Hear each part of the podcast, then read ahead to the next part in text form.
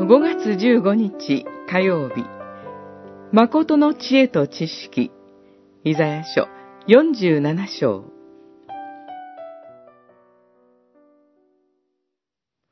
お前は平然と悪事をし、見ているものはない、と言っていた。お前の知恵と知識がお前を誤らせ、お前は心に言っていた。私だけ。私の他には誰もいないと。47章10節神に背いたユダヤを裁くために、神の器としてバビロンが用いられました。今度はバビロンが神に裁かれ、滅ぼされます。その理由は、私だけ、私の他には誰もいない、本来神ご自身だけが言うことのできることを自らに当てはめたからです。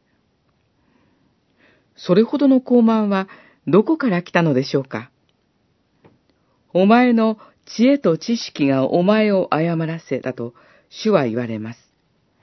バビロンは天文学、先生術など、当時としては非常に進んだ文明を持っていました。それが傲慢をもたらしたのです。その知恵と知識が自分を永遠の存在とみなし、何事も心に留めず、終わりのことを思わないものであったからです。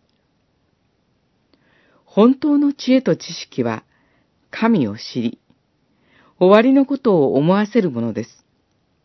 それは、人を謙遜と神への信頼に導きます。